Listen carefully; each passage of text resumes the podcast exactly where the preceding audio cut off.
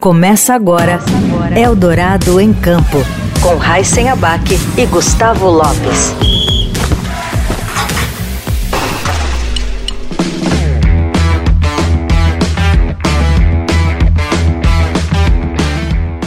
Olá, sejam bem-vindos a mais uma edição do Eldorado em Campo. Eu sou o Gustavo Lopes e hoje o nosso entrevistado sabe de tudo de esportes à vela no Brasil e no mundo.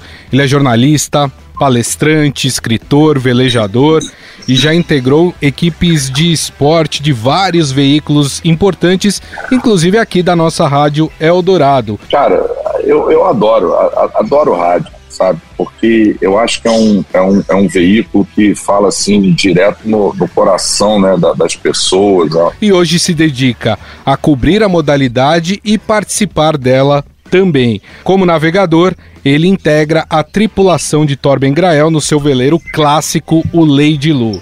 Hoje, quem entra em campo com a gente é o Murilo Novaes. Tudo bem, Murilo? Olá, tudo bem, tudo bem. Um prazer estar aqui de, de volta na, na Rádio Eldorado, né? Estava é, até fazendo a conta, isso entrega um pouco a idade. há mais de 20 anos eu estava fazendo comentário né? É na Eldorado, né? E agora voltar como, como entrevistado é, é uma honra. Para quem acompanha a Rádio Eldorado, sabe que a Rádio Eldorado tem uma grande tradição na cobertura de esportes à vela, né? E o Murilo fez parte dessa história aqui da Eldorado. Bom, Murilo, queria começar perguntando por que você faz muita coisa hoje nesse universo da vela, né? Jornalista, palestrante, escritor. Hoje você se dedica boa parte ao jornalismo com notícias sobre a vela.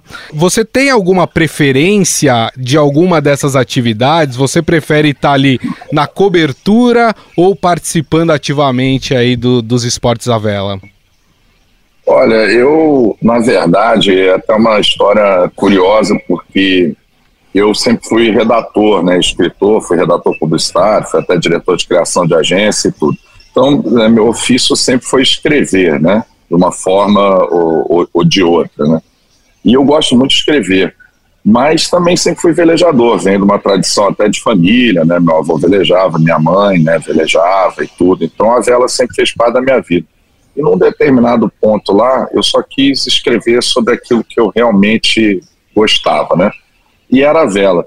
Então, essas atividades, elas meio que se coadunam. Para te responder com objetividade, eu gosto de velejar, né? Então, talvez eu, se tivesse assim, que você me dissesse, ó, você tem que escolher, né? Ou vai cobrir ou vai velejar, eu prefiro velejar.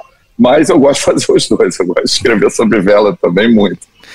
E, e, como é essa experiência de, de rádio sua, de, de comentar? Como é que foi essa experiência? É algo que você gosta de fazer? Ah, eu adoro, cara. Rádio, rádio é um vício, né? Rádio é uma cachaça, né? É. A gente que faz rádio sabe disso, né? E eu, eu adorava, adorava fazer. Minha primeira experiência, né? Até foi na Rádio Eldorado, né?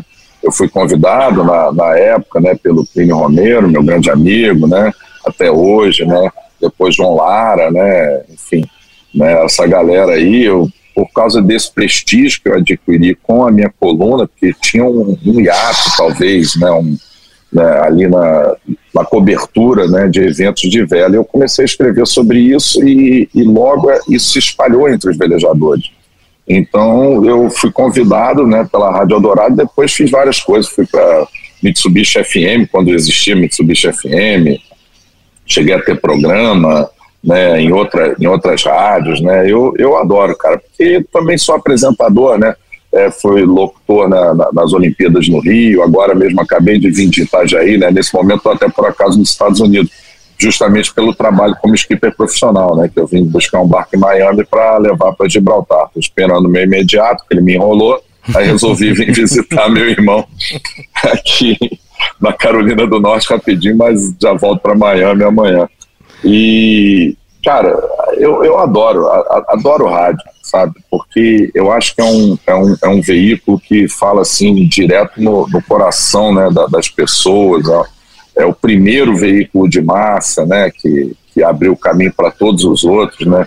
Então eu até me ressinto um pouco de hoje fazer menos rádio do, do que eu fazia antigamente, né? Era muito prazeroso, sempre foi. Você sempre quis ser velejador ou não? Ah, você, quando era criança ali, não tinha essa ideia?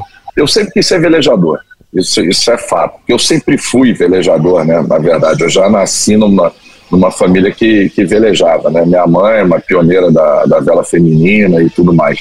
Então, se você me perguntar assim, qual foi a primeira vez que eu entrei num, num barco, eu nem lembro, né? Como meus filhos, por exemplo, perguntar para os meus filhos, ah, qual foi a primeira vez que entrou? Não vão lembrar, porque eram tão pequenos que não tinha nem memória, né? A, ainda disso, né?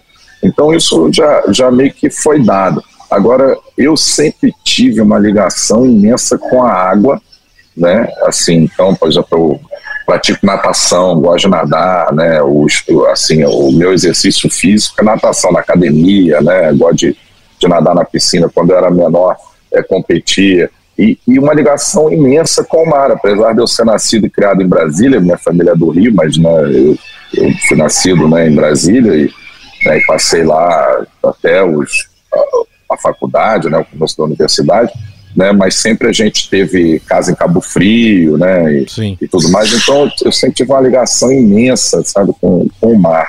É, é uma coisa que, que sei lá, é, eu, eu não sou espírita, mas eu, se eu fosse, eu diria que eu já, já veio de outras vidas, entendeu? Porque né, eu, eu sempre curti isso aí, de, desde criança. Meu apelido, quando eu era moleque em Cabo Frio, no clube lá, era Zé Barquinho, porque os marinheiros do clube me chamavam de Zé Barquinho porque eu sempre gostava de estar em qualquer barco, a vela, motor, meu negócio era barco. Não, e é muito legal isso que você falou, porque praticamente o velejador e o mar são um só, né? Você precisa entender o mar para poder, obviamente, passar ali os riscos que o mar oferece. Como é que é essa sua relação é, é, com o mar? O quanto que o velejador precisa conhecer o mar para poder aí se dedicar ao esporte à vela? É, essa talvez seja a grande beleza né, da, desse esporte, né, da vela, que é um esporte que você depende completamente da natureza, que né, o, o seu campo né, é, é, de prática esportiva é a natureza, é o mar, né? Então, é, isso que você falou é, é corretíssimo, porque você só vai praticar bem, né? Você só vai ser um bom velejador quanto mais ligado você tiver com os elementos da natureza. No meu caso, que sempre gostei de vela oceânica, então isso é, é mais ainda, né? Eu, eu em regatas eu sou navegador, então, né? Estou sempre ligado na meteorologia, na corrente, na, né, nas ondas. É, é, total, a integração com o mar é total. Eu costumo até dizer que mesmo um, um, um velejador, né? Olímpico que seja, né, e tudo, mas de alto nível, ele nunca pode ser uma pessoa insensível. Né? Então, a beleza nisso, por mais competitivo que ele seja, né, que você sabe que o esporte de alto rendimento, a pessoa tem que ser até muito autocentrada, autofocada, né, para conseguir, né, até aguentar a pressão, né? Não, não, é o meu caso, né? Eu nunca fui um velejador olímpico, né? É, mas tem vários amigos, né? O próprio Torben, o Lars, né? Com quem dividi esse prefácio desse livro aí que depois a gente vai falar e tudo.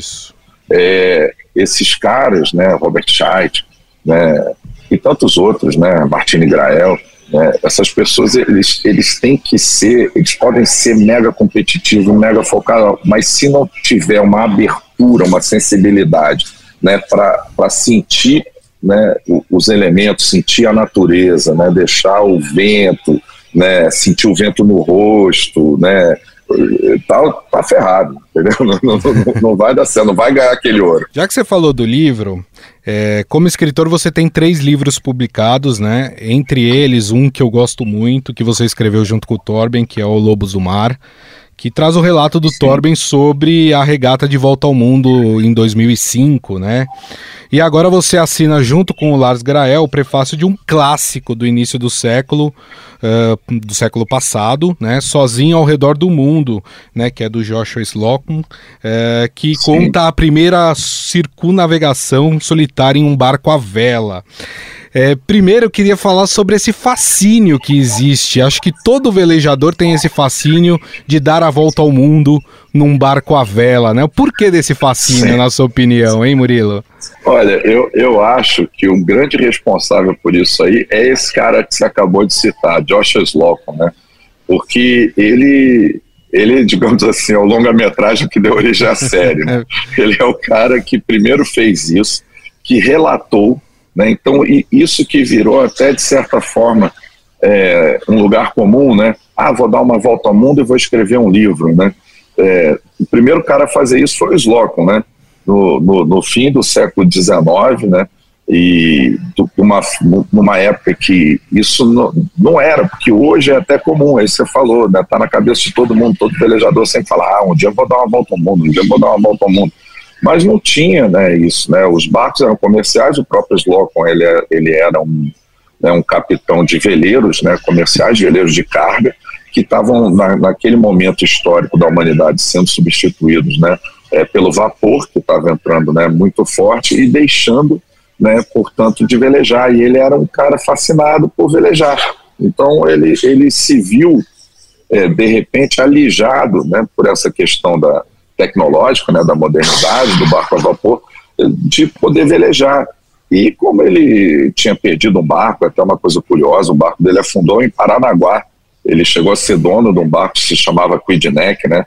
Um, um, barco grande de, né, de transporte, de carga, e ele perdeu esse barco no, no em, em, Paranaguá, né, na entrada de Paranaguá, e, e dos despojos desse barco, olha como esse cara era maluco, era especial. A gente fala isso até no prefácio, né? os despojos desse barco, chamava Quidneck, ele fez um, um barquinho de madeira para levar a família de volta para Nova York. E esse barco se chamava Liberdade em português, não era Freedom, era Liberdade. Por quê? Porque esse barco foi lançado ao mar no dia da abolição da escravatura no Brasil. Olha. Então ele batizou o barco de Liberdade. Aí saiu com a família, a mulher, o filho pequeno, era um barco de 30 e poucos pés, saiu e velejou até, até Nova York. Quer dizer, o cara ele era fascinado por isso, essa era a vida dele. Aí ele fez essa pioneiríssima volta ao mundo em solitário, escreveu esse livro, que é um clássico, Sozinho ao Redor do Mundo, e com isso ele inaugurou essa tradição né, de velejadores né, circunnavegarem o globo, de solitário ou não, e fazerem seus relatos. Né? Exato, eu estou inclusive com o livro em mãos aqui, eu vou até mostrar aqui a capa do livro para quem está nos assistindo no YouTube. Tem o prefácio do Lars Grael e do Murilo Novaes. Eu recomendo muito esse livro porque ele é muito legal, porque ele, como disse o Murilo, ele é bem detalhado e mostra aqui os perrengues, porque é o seguinte, você imagina hoje com toda a tecnologia que nós temos nos barcos a vela ou barcos a motor, você já tem grandes dificuldades, grandes obstáculos para vencer para dar uma volta ao mundo. Imagina aquela época que a tecnologia era praticamente escassa, não existia, né? Praticamente. E, e, ele conseguiu esse feito o, os perrengues que ele passou, né, Murilo, são muito interessantes, é, porque mostram que são coisas que, por exemplo, hoje a gente consegue evitar com a tecnologia que a gente tem, né? Assim, é, esses caras, é, tem um, um, um, ditadozinho, assim, né, que nós jornalistas de vela, né, do mundo inteiro, a, a gente cita, né, que diz assim, é a época que os barcos eram de madeira e os homens de ferro, porque era, era completamente diferente. O cara navegava com sextante, né, tomando posição né, pelas estrelas, pelo sol, pelos astros. Com o tempo encoberto não tinha jeito. Previsão meteorológica não existia. Né, o cara que, né, que tinha que olhar as nuvens, observar e, né, e meio que, entre aspas, no cheiro, né, sentiu que o que estava, né, o que ia acontecer né, piloto automático, ele fez lá, né, um, um arremedo lá para, né, poder, claro, né, é, dormir e tudo mais. Hoje a gente tem pilotos automáticos com inteligência artificial, né? Exato. Porque, com sistemas que enxergam, né? Hoje agora eu estava em Itajaí, que eu sou apresentador aí da, da The Ocean Race, né? Antiga Volvo Ocean Race, antigo uhum. Whitbread, né? É, no, no Brasil já há quase 20 anos. E visitando esses barcos de altíssima tecnologia da classe Moca, que eu até já tive a oportunidade de, de velejar né, em, em, alguns. E a grande novidade, já de um tempo para cá, de uns três, quatro anos, eu estava conversando com um dos comandantes, ele me dizendo, mas que só começou a funcionar de verdade há coisa de um ano, é um, é um sisteminha que se chamava Oscar, agora chama CAI, que é uma inteligência artificial que ele enxerga baleia, container, fica lá no topo do mastro Uau. e desvia o barco sozinho. Tipo, se você, humano, né, de noite, né, por algum motivo, porque não prestou atenção, porque estava dormindo, né, não enxergar, ele é, ele é integrado com o piloto automático, ele vê o obstáculo e tira o barco. É uma coisa fantástica. O Sloco não tinha nada disso, né? Ele tinha que, que ir na, na cara e na coragem mesmo e foi, né? E não, e tudo isso sozinho, né? Que torna a, o desafio muito mais complicado, né? Porque você não tem uma equipe para tomar uma decisão sobre algo. Você Exatamente. tem que você tá ali por você, né? Exatamente. É, essa é outra coisa, né? Pegando um pouco o gancho da, da sua pergunta, né? Eu tenho muito essa coisa da, da velha em solitário, né? Também eu gosto, né? E também foi um, um, um ramo, né? Digamos assim, que, que, que o Slocum, né? É pioneiro e, e, deixou isso né, na cabeça das pessoas. Eu tive a oportunidade de, de ajudar né, com a meteorologia, nessas coisas que eu faço, Tamara Klink, né? É, filha do, né, do Amir e da Marina, né? Marina, minha grande amiga, né?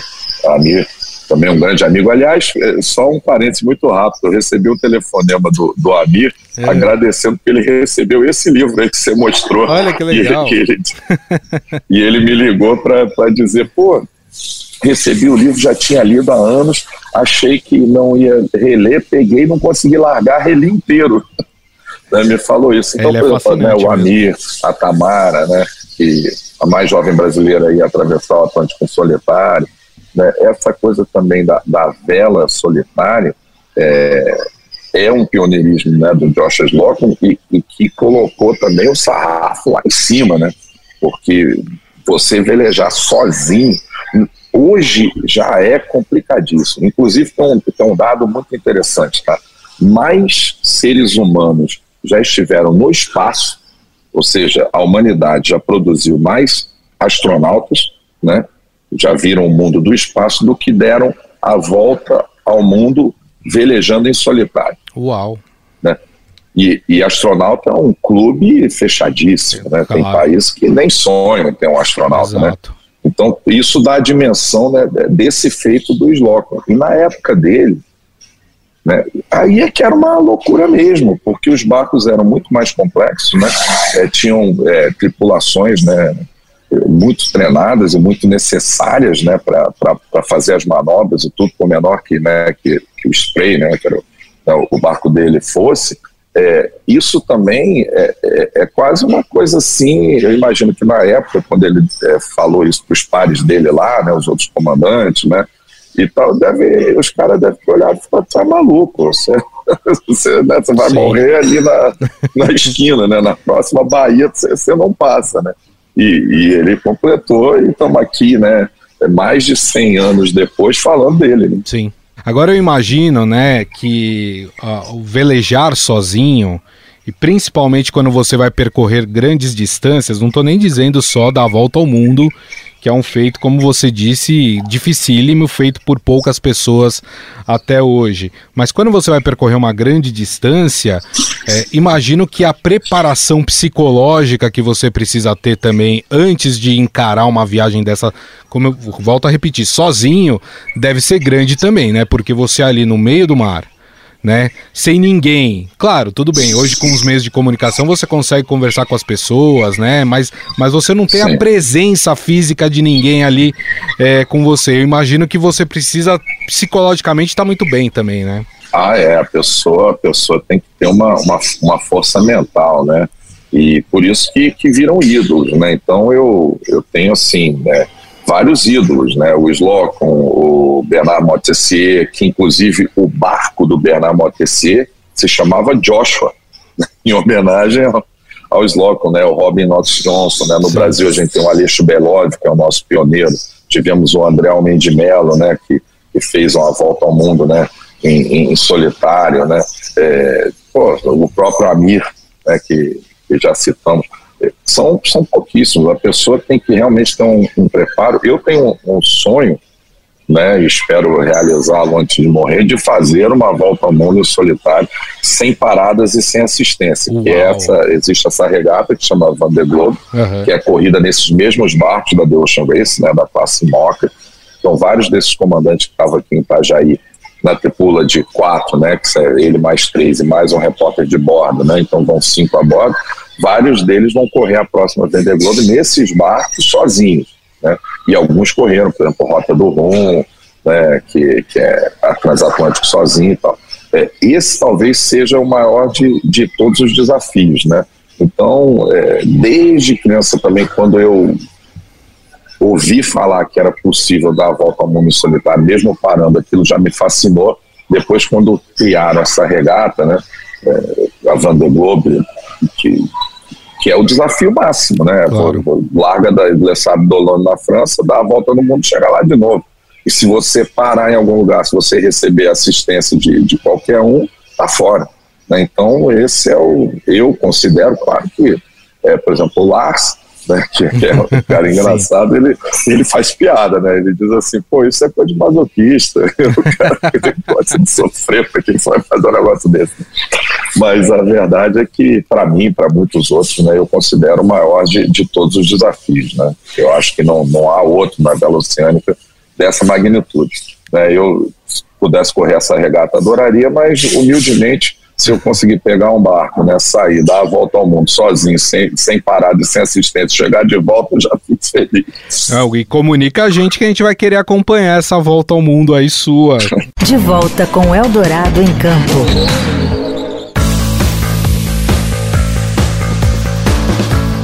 Voltamos com o Eldorado em Campo, batendo um papo com o jornalista e velejador Murilo Novaes. Queria falar um pouquinho, Murilo, sobre a vela competitiva, a vela esportiva, né? Eu acompanho competições a vela, eu gosto muito, mas eu tenho consciência que ela não é tão popular assim no Brasil. Apesar de nós termos vários campeões aí na vela. Você citou alguns, né? Robert Scheid.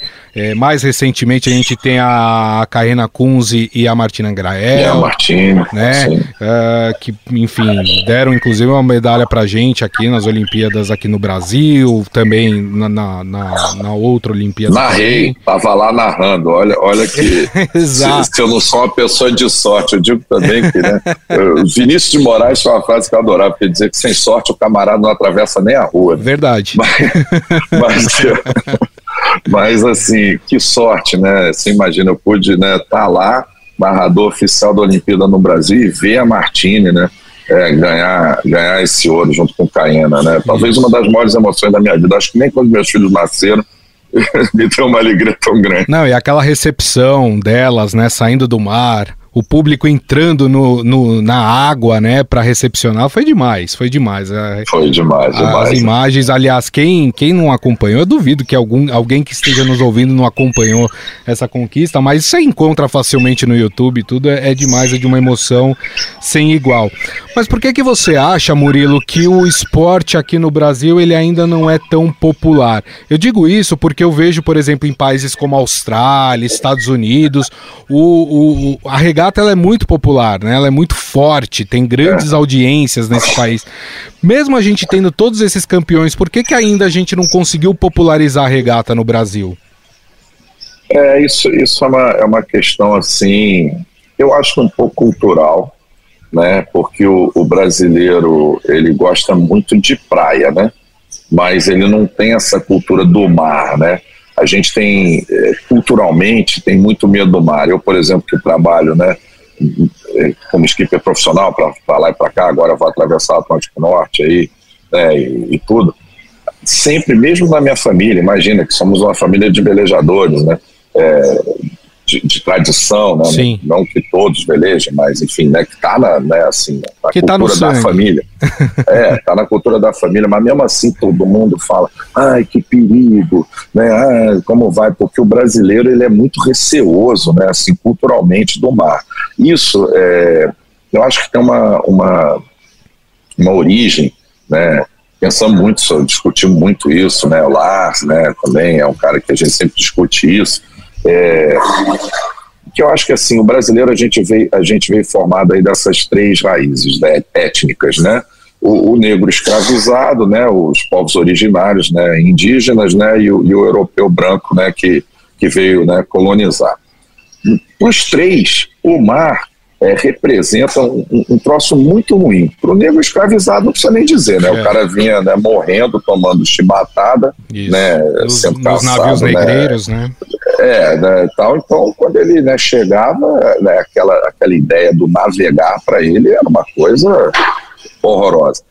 Para o branco europeu, fora aqueles que eram os, os pilotos, né, os comandantes, os mestres, né, aqueles que realmente faziam né, a função de fazer o navio andar, e claro, esse fascínio né, de navegar, de velejar, né, existe também né, desde sempre, mas os outros, cara, você tem uma ideia das naus que saíam, é, 25% afundava. Era, era um horror. Então, o cara, quando chegava vivo do outro lado, ele não queria entrar de volta no, no, no, no navio por nada desse mundo. Ele dizia, pô, já me safei. Eu sempre faço a comparação. Imagina se um de cada quatro aviões caísse, se a gente ia querer ficar pegando avião, né? E, e, e, depois o índio, que obviamente né, tinha até uma tradição, curiosamente os nossos índios brasileiros tinham pouquíssima tradição de vela, né, originária, era mais de remo, né, de canoas a remo e, e, tudo mais, né, os polinésios eram grandes navegadores, né, a vela, grandes velejadores, mas o índio também viu né, vir do mar, né, de, de, dessas naus, né, a invasão, né, a, a doença e tal. Sim. Então, é, é isso, eu acho que antropologicamente, né, sem querer assim ser muito teórico, né, mas eu acho que antropologicamente isso daí é, deixou meio marcada a cultura brasileira com essa certa aversão e medo né, da, da, da navegação. E, e, é um, a gente vai, vai melhorando, né? Claro que a gente tem ídolos né, do tamanho do Robert Schad, do Tommy Grael, né? agora, como você citou mais recentemente, né, é, Martini Caena, né? Até fora da, da vela de alto rendimento. Eu citei também Tamara, né? Isso. São jovens, né? São, são meninas, né? Mulheres, né? Que né, que estão aí, eu acho que isso tudo vai melhorando. Os projetos sociais, pô, só o projeto Grael, cara, já formou mais de 20 mil pessoas. Uhum. Né, entendeu? Então isso é legal, porque isso também populariza, isso também mostra que a vela não é só para rico, que também foi uma barreira muito grande. Outra coisa, assim, é, que eu acho também que concorre muito para isso, é que você citou Austrália, Estados Unidos, Nova Zelândia, França, né, na Europa isso. em geral. Cara, você quer velejar, você tem acesso. No Brasil é via clube ou marina, então é caro também, né? A pessoa não, mesmo que ela queira, aí ela tem que se associar a um clube, aí entendeu? Ela tem que, né? Pagar uma marina, quer dizer, é, né, não, não, é uma coisa assim que você tem uma infraestrutura também náutica né, amigável, né? Que você tem uma rampa pública, que você vai lá, desce o seu dinguezinho e, né, e, e dá um rolê, né? Exato. Então, acho que tudo isso ajuda, ajuda um pouco, mas está mas tá melhorando, tá? Está melhorando. Eu, eu sinto que, que né, de modo geral, no Brasil está melhorando. Você citou a família Grael, de um modo geral, né? E eu queria que você falasse um pouco sobre a importância deles para o desenvolvimento da vela no Brasil. Você citou o, projeto deles, é bem importante a gente falar que o projeto do, do da, da família Grael, ela não é só para formar atletas da vela, mas tem muita gente hoje sobrevivendo do mar, da navegação, né? É, tendo ali é, o seu ganha-pão por causa do, do projeto da família Grael. Gostaria que você falasse um pouco da importância deles para a vela. Ah, sim, vamos, vamos começar até falando do próprio projeto Grael, que isso é um ponto que você colocou que é importantíssimo, né? Que as pessoas acham que é alto rendimento. Não é, é, é profissionalizante digamos assim, até saíram alguns campeões do projeto Grael, mas isso é efeito colateral. Claro é porque os caras gostam, né, aprender a navegar, né, gostam disso e, né, e alguns seguem, né, a carreira esportiva, como, né, o, o, próprio Samuca, que chegou a ser campeão mundial, né, de estar na proa do Lars Grael e é da, da primeira turma do, do, do, projeto Grael. Mas o que é bacana do projeto Grael é que a gente vai nas marinas hoje, nos clubes, cara, os marinheiros, né, capoteiro, mecânico, tem um monte oriundo do, do projeto Grael, porque eles fazem esses cursos técnicos lá, né, então o cara aprende também uma profissão, né? Então isso é, isso é fantástico. Eu sou suspeito para falar porque, oh, perdão, esbarrei aqui. Eu sou suspeito para falar porque minha família também, de certo modo, foi até ligada desde sempre, né? O Preben Schmidt, é, curiosamente, quem velejava também era o, o, o lado feminino, né, o lado da mãe, né, uhum. da, da, do, do, do Torben, do Lars, né, era a Ingrid, né, que era até amiga de minha mãe, né, também, porque elas velejavam lá em Niterói quando era, né, eram crianças, meu avô é, era, velejava, né, com Pimentel Duarte, com Pedro Schmidt, com Carl Bödner, né, o pai do Valtinho Bödner, né, é, então isso daí sempre teve meio ligado, mas esses caras, por mais que eu conviva com eles, você citou Lobos do Mar, que foi até best-seller, né? Isso. É, uma honra estar tá lá, né? Top 10 de, de, de, livro e tal. Mas eu convivo e convivo assim muito, né? É, mas são ídolos, porque são, eles são diferenciados, né? É, é impressionante como eu não sei se é água que os caras bebem, se tá no DNA, né? Porque, porque todo mundo, né? Marquinhos Grael ficou lá em casa agora com a, é, em Cabo Frio, né? Eu moro em Cabo Frio, ficou lá hospedado, que tinha a seletiva pan-americana, né? Aí ganhou lá a seletiva. Aí o, o, o Nick, né, filho do Lars, beleza, né, de, de sniper, né? É, pô, já está na quarta geração e, e os caras continuam tudo né, é, velejando bem. Então é, é, tem gente que fala às vezes da, da, brincadeira no bom sentido, tem gente que fala até no mau sentido, mas é meio assim a família real da, da vela brasileira, né? Israel, né? Porque, porque os caras, né? É, é, é, engraçado, né? Eu, e eu, eu convivo de perto, juro para você que eu, eu fico até prestando atenção para tentar entender, né? Que, que quem está de fora você pensa assim que, que nego né, force e tal. Não, é natural, entendeu? É natural. É, é, né, vai indo, vai indo, aí quando você vê Martini tá aí, bicampeão olímpico, tem Exato. dois ouros igual o pai dela igual Robert Scheidt. A gente citou alguns campeões aí, né, da, da vela no, no Brasil. É, quem você diria hoje, ou quais velejadores a gente tem que ficar de olho aí para o futuro, que já estão se destacando aí e que podem ser grandes promessas do Brasil para as próximas Olimpíadas, próximas competições internacionais? Olha, eu, bom, sem, sem dúvida nenhuma, né, é Martini né, e Caína, mas essas já, já são uma realidade. É uma realidade. Né? São, são, é, são bicampeãs olímpicas, né? Não, não, não, tá nisso aí.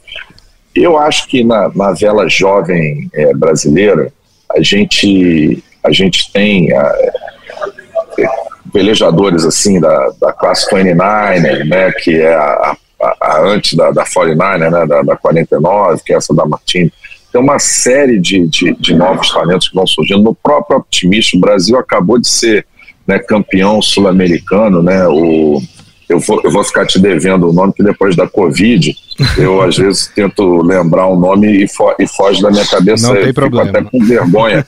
mas a gente depois bota aí o. Isso, a gente coloca né, o, o, nome. O menino que foi, que foi é, bicampeão né, sul-americano de, de optimista, a equipe brasileira pô, foi super bem, todo mundo, né, top 10, né, e então é, a classe 420, a gente vê, por exemplo, o João Bulhões e, e, a, e a Marina Artes, né, que já são jovens, estão ali competindo com o Samu Calbretti, né, e a Gabi Nicolino, que já são veteranos, né, da, da, da NACA 17, né, o João e a Marina, né, são, são mais jovens, mas já dão um calor, né, já estão ali de igual para igual, eu vi lá na seletiva, né, é, tá lá em Cabo Frio, né, estava tá, acompanhando, pô, uns meninos do, do Sul, né, que estavam de, de, de 49er lá na seletiva em Cabo Frio também, né, como leva a sério, né, como essa, essa, essa geração é também é, é profissional, é empenhada, né, é, como a galera já, já, tem, já tem isso.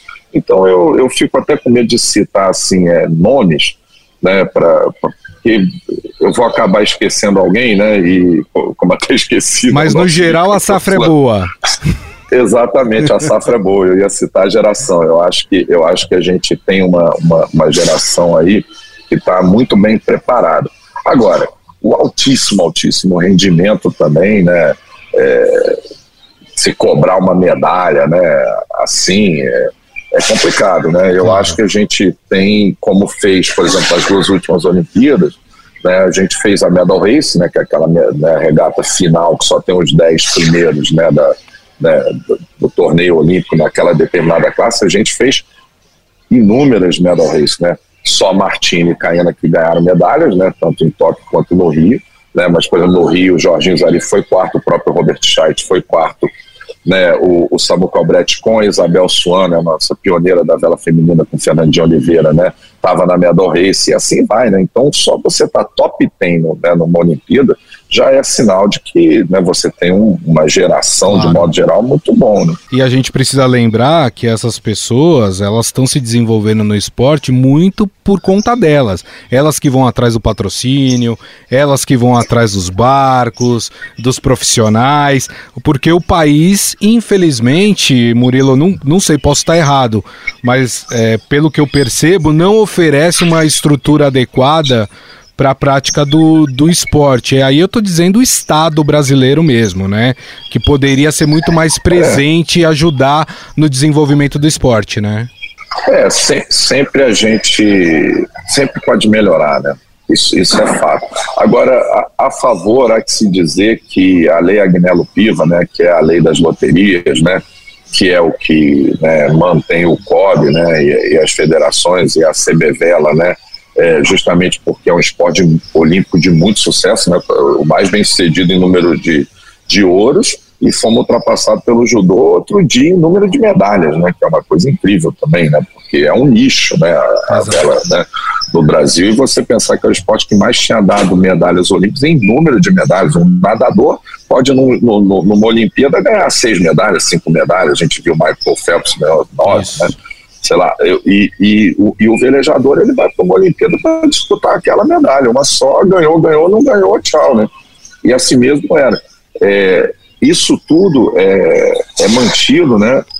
De certa forma, né? Claro, pelos, pelos apostadores, né? Mas por uma lei, né? Que, que o Estado né, é, ajuda. A lei de incentivo ao esporte, né? Também é, é um é um mecanismo né, interessante. Claro que o atleta vai lá, é o que você falou, se o cara não correr atrás, tá ferrado, né? O cara tem que, né, tem que ir.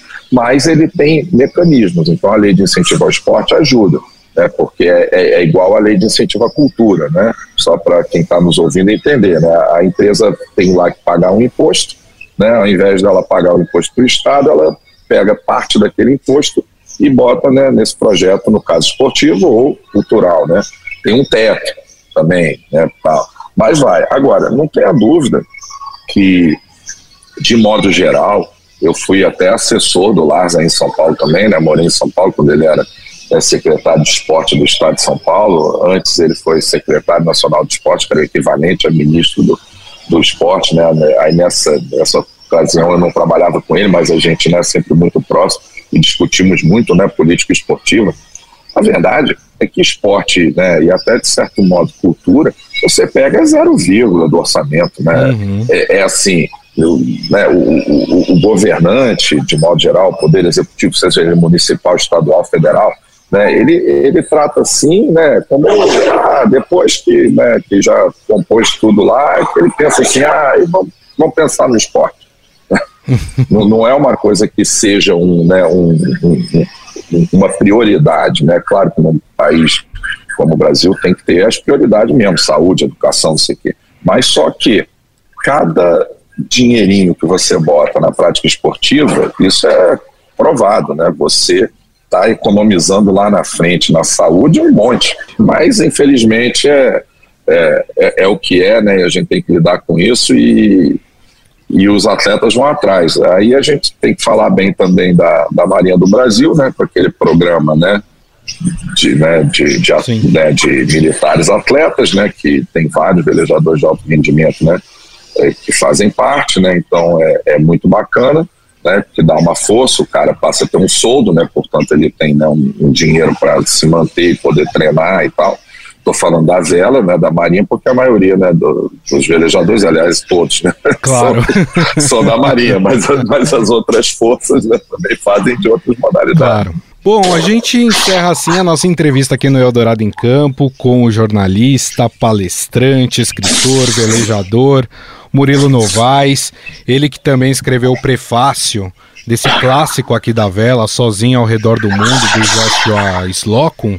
É, recomendo a todos que, que leiam, porque é muito interessante a a descrição que o Joshua faz da sua, da sua viagem sozinho ao redor do mundo, isso lá no início do século passado. Então, Tem muita história aqui nesse livro para contar e claro, agradeço o Murilo aí por, por esse papo sobre a vela no Brasil, que também é super importante, é uma das modalidades que mais traz medalhas para o Brasil em Olimpíadas e que tem grandes nomes aí na navegação brasileira. Murilo, queria te agradecer mais uma vez aí o seu tempo disponibilizado aqui para gente. Muito obrigado pela entrevista. Olha, eu que agradeço a você pessoalmente que está aí na, na Eldorado, né? É um prazer sempre, né?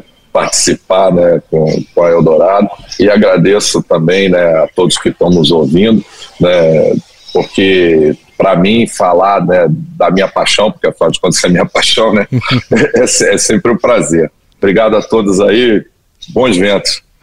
E obrigado a vocês que estiveram conosco aqui na Rádio Eldorado. O Eldorado em Campo volta no próximo domingo. Desejo a todos uma excelente semana. Até a próxima. Um grande abraço. Tchau.